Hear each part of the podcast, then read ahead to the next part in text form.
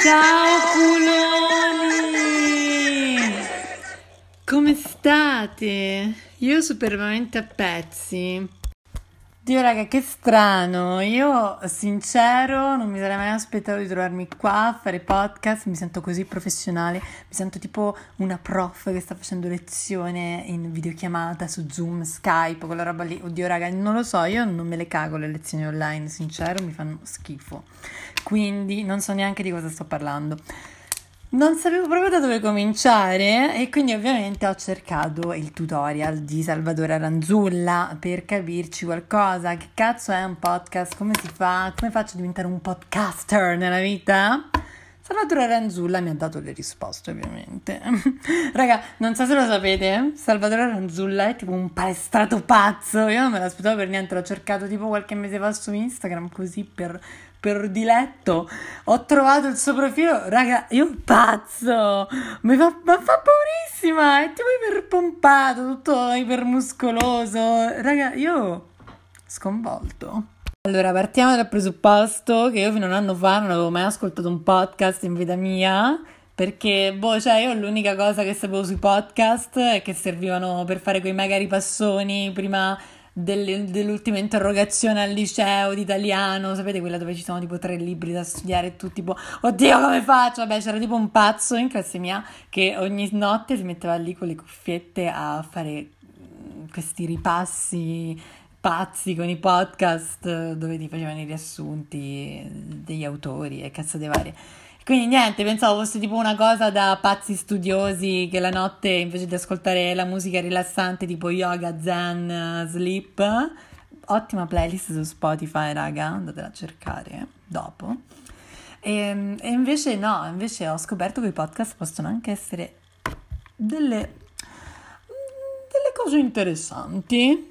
Ah, raga, se non lo sapete, ci sta l'opzione, almeno su Spotify, poi non, non so su, se mai caricherò questa, questo flusso di coscienza su altri, su altri siti, su altre piattaforme digitali, però ecco, se non lo sapete, giù ci sta l'opzione per mettere la velocità almeno a 1.2, 1.5, no, perché capisco che magari non tutti vogliono stare qua, ecco, salute, eh?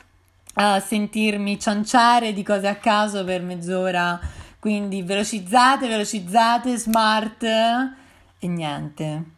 Allora io volevo partire facendo un po' un'introduzione su come nasce Stefano Kaleidoscopio, tra molte virgolette. E, anzi no, aspettate raga, prima, prima di parlare di questa cosa un po' per, anche per sciogliere il ghiaccio, mi è venuta in mente una cosa trash che ho scoperto oggi. Avete presente quella foto di quella che sta nel, nel, nel ristorante tutta accovacciata, iper triste per il covid della zona rossa? Ecco, ho scoperto che quella tizia stava in classe mia alle elementari, cioè ho scoperto, l'ho riconosciuta. E niente, raga, pazzo per questa cosa. Cioè, vi rendete conto? Quella tizia là ora è diventata virale e io qua invece a fare podcast. Chi mi si caga?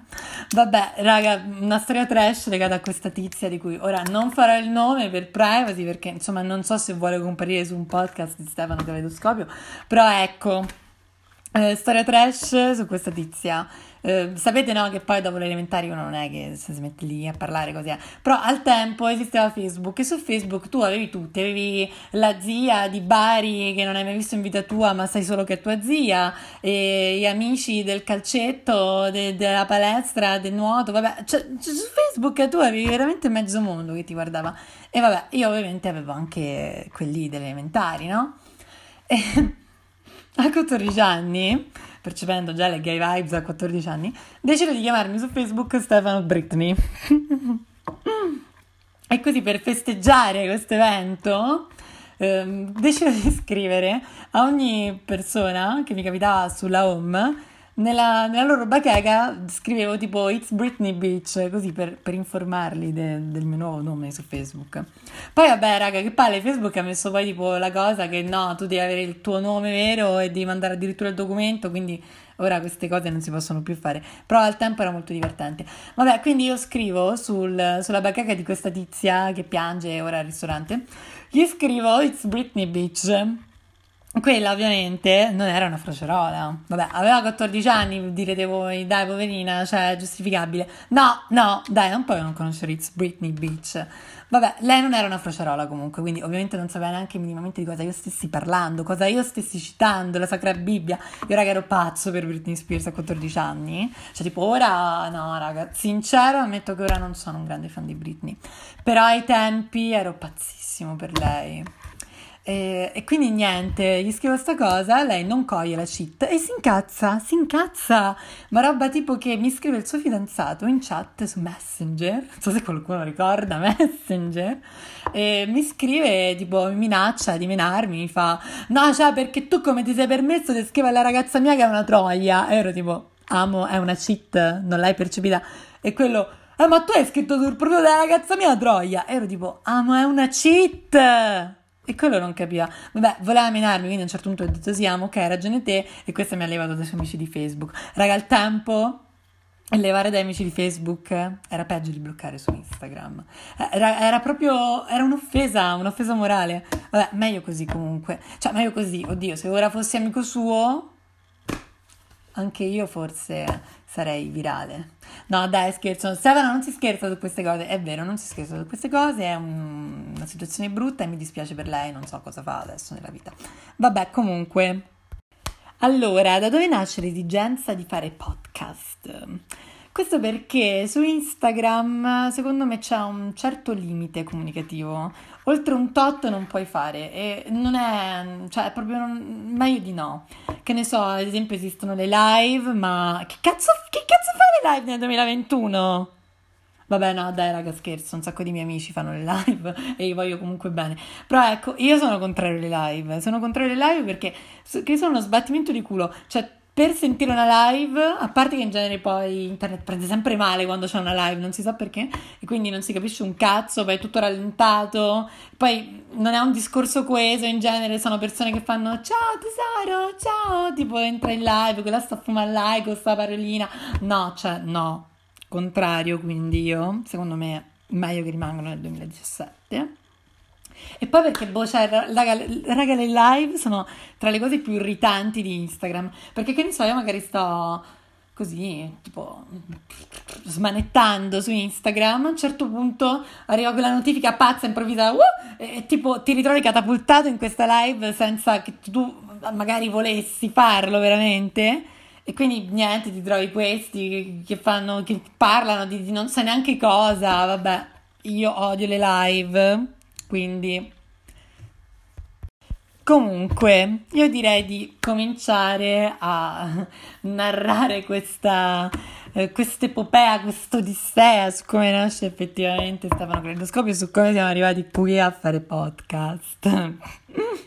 Vabbè, io, mm, raga, lo so, forse per motivi voi è una palla tutto ciò, ma io vi assicuro che è divertente questa storia, cioè ha dei, dei risvolti divertenti. Praticamente io arrivo in, in primo liceo, 2012, sì, che non avevo neanche WhatsApp, ero totalmente fuori da queste cose social. Avevo solo Facebook, ma non lo so mai. E, ehm, se non per condividere i link al tempo. Era... No, vi ricordate che c'erano i link su Facebook? Non, cioè, non, non c'erano ancora le foto, i veri e propri meme, ma c'erano i link, tu condividevi i link. Vabbè. Comunque, questa mia amica pazza, cioè mh, al tempo io non sapevo fosse pazza, poi ho scoperto che era pazza e ora non è più mia amica. Cioè perché veramente... No, no, vabbè, cioè, parleremo di, di, di, questo, di questo trash in un altro podcast. E mi, mi, fa scaricare WhatsApp perché, cioè, dovevamo ovviamente... Cazzo Stefano, sei fuori dal mondo. Vabbè, aveva ragione e al contempo mi fa anche fare ask.fm. eh, penso che ask sia stato il social più odiato da tutte le madri italiane, italiche. Eh, era visto come un covo di, di, gente pazza pronta a suicidarsi da un giorno all'altro ed effettivamente era così, raga, cioè era paurosissimo. Quindi che succede? Che io, mai stato social, comincio ad approcciare a, ai social e a, per l'appunto ad ask.fm. E io non so se ora voi, ricordate o avete l'età per ricordare queste cose, ma al tempo andava di moda essere stronzi, andava di moda essere dei pezzi di merda. Eh, cioè, più eri stronzo con la gente che ti scriveva e più avevi seguito. Tipo, era il periodo in cui la gente scriveva coi punti sui social. Sì, raga, eh, la gente scriveva coi punti eh, loro, cioè, in genere, quando gli chiedevi perché scrivi quei punti, che problemi hai, eh, loro tipo ti rispondevano, beh, per la punteggiatura, perché io voglio parlare italiano, poi ovviamente tutte le virgole erano sbagliate, o che ne so, mettevano ok, punto. Ok, è una cazzo di esclamazione, non ci va il punto. Io classicista. Beh, comunque un po' seguivo anch'io quell'andazzo, ovviamente, e comincio ad ottenere un po' di visibilità su Ask. Non ero un VIP eh, strafamoso con 500.000 like eh, o quello che è, però sicuramente ero, ero un po' seguito. E ed ero la classica persona che rispondeva male, che ne so, vabbè, eh, la gente ti chiedeva aschi, voti, fotopiedi e io rispondevo con eh, cose un po' così da stronzillo e comincio ad attirare l'attenzione di un po' di gente, prima di tutto di un po' di guys. Va fatta questa premessa che io al tempo non ero dichiarato, non ancora, ero quasi. E, ehm, quindi eh, un po' tutti i gay passano questa fase, eh, almeno l'anno prima de- di fare mm, la specie di coming out, no? eh, perché poi ognuno lo fa a modo suo. E tutti comunque passano quella fase un po' pazza, che parlano con gente a caso su internet, o almeno per me fu così ai tempi, avevo 14 anni, non avevo modo per uh, uscire fuori e conoscerli direttamente, altri, altri gay, queste creature mitologiche. Vabbè, e, ehm, tra i tanti poi mi comincia ad approcciare un certo tizio che si poteva chiamare Jigsaw, ragazzi, come, come il killer pazzo di, di Saw, non so se avete mai, mai visto, penso di sì, insomma così. Insomma, che fa Jigsaw? Comincia ad attirare la mia attenzione perché mi faceva tipo, invece delle solite domande, mi faceva tipo degli indovinelli, dei, dei tranelli, io dovevo indovinare così, eh. Vabbè, io 14 anni, un papaxerello attirato da questo personaggio macabro, ovviamente lui in anonimo, vabbè, eh, decido di, di, seguire questo tizio su Facebook dove aveva questo gruppo segretissimo, segretissimo, raga, un gruppo su Facebook segretissimo, dove ci stanno altre, boh, una, un'altra decina di persone. E, ehm, comincio a stringere con una tizia di questo gruppo, cioè un po' gruppo, io raga lo chiamerei più che altro setta, raga secondo me era una setta io poi a una certa ne sono uscito fuori, grazie a Dio, ma vi giuro raga era pazzo, si parlava, tipo c'era questa chat di gruppo dove si parlava di complotti, c'era l'appuntamento serale per parlare delle cose brutte del mondo, ma io poi zero interesse in questa roba ovviamente. Vabbè, leggo con una tizia eh, che, boh, nel senso un po' simpatica, così, mi aggiunge a un gruppo di Facebook di Glee. Sì, raga, voi non so se ora appunto avete la mia età per conoscere bene Facebook, ma Facebook funzionava a gruppi praticamente. Ed era importantissimo appartenere ai gruppi di Facebook. A quale gruppo appartieni tu? da quale gruppo provieni? Ehi, ma tu sei... Mm. Insomma, Tizia della setta di Jigsaw mi aggiunge al gruppo di Glee, perché in tutto ciò poi io ho compiuto 15 anni, mi sono dichiarato e ho deciso di, di vivere la mia gay life al 100% e ovviamente in capo in glee, cioè come, i gay che si rispetti, i teenager. Ora non so se ancora viene cagato dai teenager odierni gay, io spero di sì. Cioè, dai raga, Glee, Glee è cultura gay al 100%, se non hai visto Glee non, non sei gay. Cosa, cosa sei? Un etero curioso? Vabbè. Ovviamente, che ve lo dico fa, questo gruppo pullulava di gay e, ehm, e comincio a fare amicizia con un tizio che chiameremo uh, Gennaro. Ovviamente non si chiama Gennaro, specifico. E questo Gennaro uh, mi scriveva spesso in amicizia, più che altro, almeno credo, e, um, e voleva uscire con me. Ma io, raga, avevo zero, cioè proprio eh, zero autostima, mi vedevo orribile, ero stra insicuro, stra timido verso gli sconosciuti e quindi tipo rimandavo sempre di più questa uscita, ogni volta una scuola diversa, eh mi è morto il gatto, eh mia nonna sta in ospedale, eh la casa è andata a fuoco, no vabbè non esageravo così quasi, però ogni volta inventavo una scusa e non uscivo più. A un certo punto mi faccio coraggio, dopo un grande periodo di, eh, di self-confidence, decido di cominciare a, a uscire un po' dalla mia comfort zone e accetto il suo invito a uscire. Allora, lui, premessa, mi fa: No, tranquillo, amo, saremo solo io, te, due mie amiche. Saranno uscite Easy, andiamo al centro. Si va da HM. Ah, sì, non so se voi ora ricordate, ma al tempo tutti pazzi per HM. Ora, qua a livello di periodi, periodizzazione storica, siamo già arrivati al 2015-2016 ed era il momento clou di HM. Tutti andavano da HM, raga, tutti pazzi per HM se tu andavi al centro, ci andavi a un certo punto da H&M, non potevi sfuggire, che poi non trovi un cazzo, puntualmente andavi là, eh. scusate, tre piani di negozi interminabile e non trovavi un cazzo perché faceva schifo. Meno male che ora infatti è andato fuori moda e non ci va più nessuno se non tipo boh, le vecchie sessantenni con la tinta rosso scuro, cioè perché veramente dai, cioè, H&M horror. Vabbè, mo non perdiamoci con questi discorsi sulla moda. Sapete, raga, la moda fa parte costantemente della mia vita. Io vivo per la moda o è la moda che vive per me? Non lo so. Beh, eh, usciamo e mortacci sua, non erano due persone, raga, c'erano tipo 20 persone. 20? Ma poi io vorrei capire che tipo di persone. Allora, piccolo excursus sui gruppi di Roma Centro che pullulavano eh, Piazza del Popolo ai tempi. Allora, c'era il gruppo della SMA, che era il gruppo dei fattoni. Avevo degli amici là, ma io non frequentavo direttamente quel posto.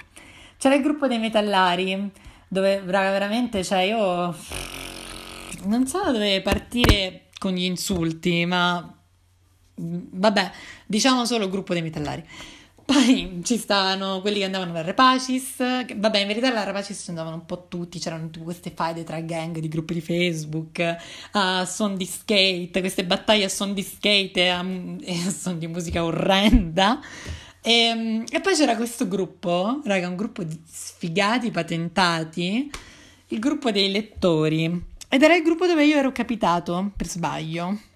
Ora, mm, che ne so, avete sentito lettori, quindi starete pensando tipo a boh, quei nerd pazzi sedicenni che amano quelle storie ambientate nei boschi fatati con, non, lo so, Alicia Troisi, eh, o che si masturbano su Harry Potter. No, no, no, niente del genere. Non, non, non erano lettori, non so neanche perché si chiamassero lettori, raga.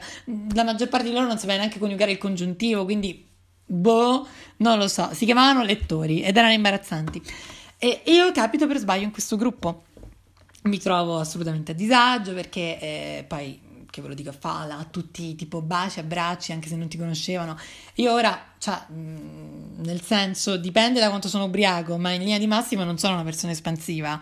Per esempio, poi con un estraneo, quindi non è che metto là ad abbracciare un estraneo. Poi eh, c'erano anche qui molti gay. Io non avevo avuto ancora, cioè sì, no, in verità io avevo avuto delle esperienze prima, anche per tanto tempo, ma non ero mai uscito, che ne so, tipo a un appuntamento con un ragazzo. Avevo avuto delle storie alle medie con due tizi di scuola mia, però di questo parleremo in un altro podcast, non è questo ora il luogo adatto per.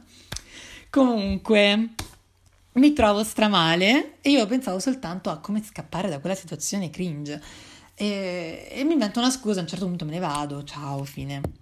In tutto ciò Gennaro capisce che forse non era l'occasione migliore per conoscersi e quindi mi va dai ti va di riuscire un'altra volta, giuro che stavolta siamo in pochi, non saremo in 20.000 io. E vabbè, eh, dopo un mesetto gli dico ok va bene usciamo, esco e mm, mi trovo già un po' meglio anche a un certo punto arriva questo tizio eh, che poi diventò il mio migliore amico però cioè in quel periodo almeno eravamo migliori amici eh, però ecco tipo ci fu questo primo impatto o secondo impatto un po', un po' horror perché allora questo qua mi aveva visto di sfuggire l'altra volta però cioè neanche sapevamo come ci chiamavamo a vicenda questo arriva da, da noi, eravamo tipo in boh, 5-6. Lui arriva piangendo in lacrime, pazzo per un break up. Non lo so, sinceramente, per cosa stesse piangendo. arriva e tipo giro degli, abba- degli abbracci, baci, abbracci, amo, che succede, amo, sfogati, sfogati con noi.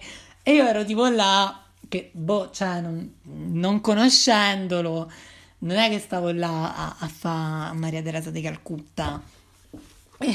Quindi questo si offende perché tipo arriva da me, non lo so, pretendeva tipo un abbraccio, un bacetto, non, non lo so. Se infatti che io tipo faccio, beh, oddio, cioè, quindi ti devo abbracciare, ma manco ci conosciamo un altro po'.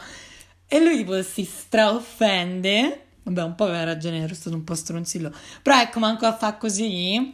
E tipo comincia a, a, rompermi le palle perché mi truccavo, mi vestivo in un certo modo. Vabbè, io futurista che già mi truccavo ai tempi a 16 anni. Vabbè, va a finire che io gli scaccio. Gli scaccio e me ne vado tutto, tutto arrabbiato, sculettando a prendere la metro. E lui decide di scusarsi su Facebook, sempre Messenger, percependo Messenger. E, e mi fa, guarda scusami, ciao, io in verità non sono per niente omofobo, mi dispiace se bla bla bla. E io faccio, vabbè dai, tranquillo, ho tutto risolto, ciao, è stato un piacere. E lui fa, no aspetta, ti aggiungo al gruppo Facebook ehm, dei lettori. Io, guarda, amo sincero, io non sono molto interessato a questa roba, quindi boh, anche no. E lui, dai dai, sì, ti aggiungo, fidati di me, sarei simpatico a tutti. Vabbè, delirio gay, delirio gay totale perché mi aggiunge come 5 millesimo membro. Questi lettori qua, eh, pazzi, avevano deciso di tartassare il 5 millesimo membro quando sarebbe stato aggiunto, no? E perché non lo so, hanno tipo fatto tutta questa cosa che il 5 millesimo membro sarebbe stato il loro messia, gli avrebbe indicato la strada, vabbè, tutte queste cazzate qua. E quindi io vengo aggiunto come 5 membro ed ero diventato il messia ufficiale del gruppo. Quindi, raga, non sto esagerando, nel giro di tre giorni, una roba come mille richieste d'amicizia, eh, messenger intasato di messaggi, eh, e poi, raga, che messaggi, cioè, non sto qua a specificare, ma è una roba imbarazzante. E, e tutti volevano percepirmi dal vivo, volevano fare l'uscita col messia. Vabbè, decido di farmi percepire. Però rimaneva questa cosa che io mi sentivo un sacco a disagio in queste situazioni, perché la cosa strana no, di questi gruppi di, di, Facebook è che tu stavi nel gruppo, automaticamente ti conoscevano tutti, cioè comunque se eri un minimo attivo o scrivevi cose sul gruppo in quel senso, no? E quindi tipo io ovviamente ero conosciuto da, dalla maggior parte perché ero il messia e, e, quindi tutti arrivavano là e mi volevano abbracciare, mi volevano baciare, mi, volevano, mi toccavano. Io mi sentivo stra disagio in queste situazioni. Cioè mi parlavano come, come se nulla fosse e io non ero abituato, cioè ero tipo ok, anche meno.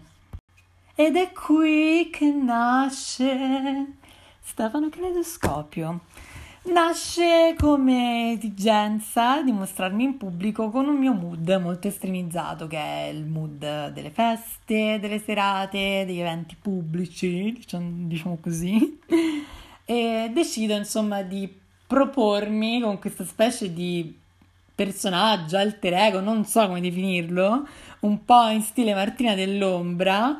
E e funzionava, cioè a una certa tipo tutti mi adoravano, tutti mi amavano e, e top. Eh, poi alla fine la cosa si evolve anche su Instagram e, e, raggiungo il culmine quando decido di farmi biondo dopo il rewatch, il terzo rewatch di Scream Queens e decido di portare lo stile bimbo. Ora lo stile bimbo eh, è un sacco sdoganato, penso che molti di voi sanno anche di cosa sto parlando. Al tempo nessuno sapeva cosa fosse, nessuno. Io veramente tra i primi a Roma e giravo sempre con queste pellicce rosa, jeans a vita bassa, zampa, scarpe grosse. Raga, ero, ero una bimbo a tutti gli effetti. E, ehm, e niente, com- comincio ad ottenere un po' di... come si dice? Un po' di passatemi il termine, un po' di comunque riconoscimento all'interno di certi ambienti, diciamo così, per lo più ambienti notturni, serate, cazzate varie. E la gente comincia a sapere, insomma, chi, chi sono, anche all'interno tipo della mia scuola. eh, diciamo che è stato anche quello un grosso eh, trampolino di lancio per la mia vita sociale poi futura. Eh, a scuola io ero l'unico, ovviamente un po' così alternativo, io raga stavo, per chi non lo sapesse, in un liceo classico all'Eur, non so se conoscete il Vivona, spero di no. E, ehm, insomma, è un ambiente un po', non so come definirlo, pariolino wannabe, tutti con il golfino della Ralph Lauren e sotto la camicia, insomma, come si veste mio nonno, capito? Quindi, arrivando al dunque, all'inizio bomba perché è stato un modo eh, per me di sciogliermi di superare magari la timidezza iniziale. Cioè, beh, io non sono mai stata una persona troppo timida, per esempio quando mi ubriaco, cioè molto spesso. Però eh, diciamo che sicuramente mh, sono una persona che si, poi però alla fine si fa molto i cazzi propri. E invece Stefano Caleidoscopio è un po', un po', una pettegola, un po' che si avvicina a te alla festa, ti parla, eh, un, dice una cazzata e se ne va e tutti rimangono sconvolti, rimangono accecati. Ecco. E se all'inizio è stato un modo top per provare a sbloccarmi in queste situazioni così di festa, eh, poi raga, il tempo che ve lo dica a fare, ogni settimana c'era un diciottesimo, poi fai 18 anni, quindi pazzo per le serate, ogni sabato vai in discoteca. E su Instagram comunque ho sempre avuto un mio seguito, non, cioè, non sono famoso, insomma, però eh, c'è una nicchia di persone che mi seguono sempre molto costantemente e poi ho sempre avuto molto sharing più che altro, perché magari tanti follower, tanti mi piace, ho sempre avuto molte condivisioni, molte visualizzazioni alle storie, e ho sempre coinvolto molto le persone, bla bla bla. Se non che a un certo punto, raga, un po' come ogni persona che si crea una specie di alter ego, personaggio, vabbè, non mi piace definirlo così Stefano Coletoscopio, mi piace più definirlo come un mio mood estremizzato. Cioè, Stefano Coletoscopio sono io, non è che non sono io, però sono io in un certo contesto molto estremizzato e cioè ovviamente io penso sia palese per tutti, non, non sono così tutto il tempo, tutto il giorno e con tutte le persone, cioè Ecco, cioè io non arrivo dalle persone e faccio ciao culoni! No, cioè perché penso che la gente reagirebbe dandomi un pugno in faccia, avrebbero anche ragione. Beh, ecco, succede che a un certo punto Stefano Caleidoscopio sfugge un po' di mano perché mh, la gente non voleva conoscere me, non voleva conoscere Stefano, volevano conoscere Caleidoscopio, volevano divertirsi, volevano... cioè ovviamente, raga, normalissimo, e, e me lo aspettavo. Però eh, dopo una certa situazione, mh, diciamo una storia un po' così che ho avuto, poi raga, una storia per niente importante in teoria, perché cioè, si parla comunque di una frequentazione di un paio di mesi, tre mesi, però mi ha, mi ha totalmente rovinato la vita in quel momento. Ho avuto una forte crisi esistenziale e poi quarantena, lockdown. Raga, lì io ho perso le staffe.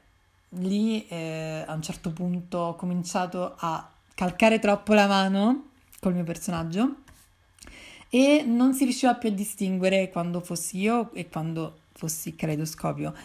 E molte persone a me vicine mi hanno fatto notare questo problema a un certo punto, che diciamo stava un po' sfuggendo tutto di mano e si era perso un po' il senso iniziale di Stefano Caleidoscopio. E niente, raga, delirio, delirio totale. Ho passato un'estate tra alti e bassi molto forti e ho capito che così non poteva andare avanti. Ho capito che era il caso di dividere in maniera molto netta quello che, è, quello che era l'immagine che stavo proponendo sui social e appunto nella uh, gay life notturna di Roma, diciamo così, rispetto a quello che poi io sono nel privato. Ehm, però ho capito che questa cosa ha creato molti problemi dal punto di vista personale perché appunto uh, tutti erano interessati a quella parte di me, ma poi magari scoprono che magari nella vita di tutti i giorni sono una palla. E vabbè, succede che dopo un'estate passata in totale delirio, comincio ad ascoltare le principesse sirene. Non sto scherzando. Lo so che adesso voi penserete che io stia impazzendo. No, comincio ad ascoltare le principesse sirene e a un certo punto arrivo alla conclusione che dovevo riappropriarmi de- del mio passato, di, di, delle mie radici, del, del vero me e mettere un po' da parte quello che avevo creato e non usciva poi più in maniera spontanea. A un certo punto io ho sentito proprio la pressione di, di indossare i panni di un personaggio così nella vita pubblica, perché lo, non lo facevo neanche apposta. Quando mi presentavo alle persone mi, presen- mi presentavo come Stefano Caleidoscopio, non mi presentavo come, Ste- come Stefano. Era sempre un... Um, penso che la gente vuole quello di me, quindi gli do quello. Quando poi... Eh, raga, cioè ovviamente mm, la vita non va così, no? Diciamo che gli ultimi mesi della mia vita ho provato un po' a rimettere a posto i pezzi e ora ho recuperato una certa tranquillità. Ma mi sono reso conto che purtroppo il mood di Kaleidoscopio non esce più fuori in maniera così spontanea come prima. Ovviamente, raga, eh, cioè, per una serie anche di questioni mh, mm, legate al periodo storico che stiamo vivendo, cioè, eh, Caleidoscopio appunto è il me alla festa, alla serata, a um, questo tipo di situazioni e eh, ultimamente io appunto non, non percepisco più quella parte di vita e, mm, e, niente, non esce più spontaneo come prima. Questo non vuol dire che non non ci sarà più Stefano Caleidoscopio, non ci saranno più le storie in stile Stefano Caleidoscopio, no. O che non mi sentirete più urlare ciao culoni ogni tot, ogni tot si fa, ma perché mi diverto anch'io ovviamente. E, ehm, e ogni tot esce quel mood, quindi va bene così. Però diciamo che ho sentito molta pressione perché la gente, cioè so che è un discorso, veramente la gente ora penserà Stefano sei megalomane? No, raga, non sono megalomane, quando io magari non facevo storie per uno o due giorni, mi scrivevano delle persone, mi scrivevano delle persone tipo non fai più storie e ultimamente ti vedo meno spontaneo, e ultimamente ti vedo meno allegro, ehm, stai cambiando, non ti percepisco più come prima. Uh, prima facevi più ridere, dovresti rifare questa cosa. Uh, eh, ma perché non puoi sparire così per giorni? Raga, io non sto scherzando. La gente veramente mi scriveva queste cose a volte. E, e, lì ho sentito proprio tipo, no, ok, non va bene, anche perché poi io non ci guadagnassi soldi pure pure, raga. No, non ci guadagno un cazzo ovviamente da queste cose perché non, non ho mai sponsorizzato il profilo, non ho mai pensato di lavorarci con queste cose se non appunto nel periodo in cui ero impazzito in quarantena che pensavo di sì. E quindi, boh, raga, io pazzo per questa situazione e, e poi perché la gente quando tu porti il personaggio, la gente vuole vedere solo quello, non è interessata ad altro, quindi Mm, ovviamente Stefano Caleidoscopio è un po' scemotto, è un po' rimba, è una bionda comunque, è una biondina, eh, però, però pesa, pesa perché la gente ti conosce e già parte con quel tipo di pensiero su di te e non è molto carino, ecco, non è molto carino arrivare da una persona e pensare che tu già conosci quella persona solo perché hai visto dei video divertenti suoi su internet, anzi. E niente, ora voi penserete che palle, ma che è sta merda? Ma che è sto lamento? Ma che è? Io ti avevo promesso uno show qua. E lo show, dove sta lo show? Eh, raga, scusate, non sapevo come, come altro fare questa introduzione. E ovviamente mm, dal prossimo podcast si parlerà dei temi che mi avete proposto voi su Instagram e compagnia. E magari agganciando, a, mm, agganciando le mie esperienze di vita. E ovviamente sì, cioè il tono del podcast sarà sempre leggero e goliardico, però non vi aspettate Stefano Caleidoscopio non credo che qua sui podcast mi proporrò in quel modo perché non mi va sinceramente. E vorrei, non lo so, più che altro mm, far nascere, non lo so, argomentare quello di cui si parla, far nascere delle discussioni, dei dibattiti in chat con voi per chi segue veramente questo supplizio. Ah, raga, non so, probabilmente me lo sono scordato, ve lo volevo dire all'inizio del podcast. Vabbè, ormai ora voi starete pensando, Dio cane, lo potevi dire prima? Eh, lo so, scusate. Mettete la velocità a 1.2 perché a volte io parlo tipo stralento, a volte straveloce, è vero, però cioè, in genere parlo un po' lento, quando mi perde faccio tipo uh, uh, uh, quindi io consiglio velocità a 1.2 anche perché chi cazzo ho voglia di stare là mezz'ora ad ascoltare io che mi lagno e mi lamento dei miei deliri gay, quindi mettete velocità a 1.2. E niente culoni, io vi do un bacio, vi auguro buonanotte, spero che il mio podcast eh, vi abbia cullato nel vostro sonno ristoratore. Dovrei provare a fare dei podcast SMR. Raga, ma lo sapete che io sono pazzo per l'SMR? Poi l'ho scoperto prima di tutti. Raga, vi giuro, vi giuro, io ho scoperto gli ASMR prima di tutti. Nel 2013 mi sa che già li sentivo. Non vorrei sbagliarmi. E ehm, quando li ho fatti sentire ai miei amici più stretti all'inizio mi hanno preso per pazzo, pensavano fosse tipo una cosa porno e che mi eccitassi, mi facessi tipo le seghe su, su SMR. Vabbè, niente, raga, io odiavo SMR e ho sempre pensato che dovrei provarci nella vita, però non lo so, chi, chi, se qualcuno è disposto a pagarmi le attrezzature comincio, eh, giuro che lo faccio, però non ho assolutamente sbatti di spenderci soldi, quindi vi do la buonanotte in SMR. E Buonanotte culoni, ciao, al prossimo podcast. Un bacio, splendete.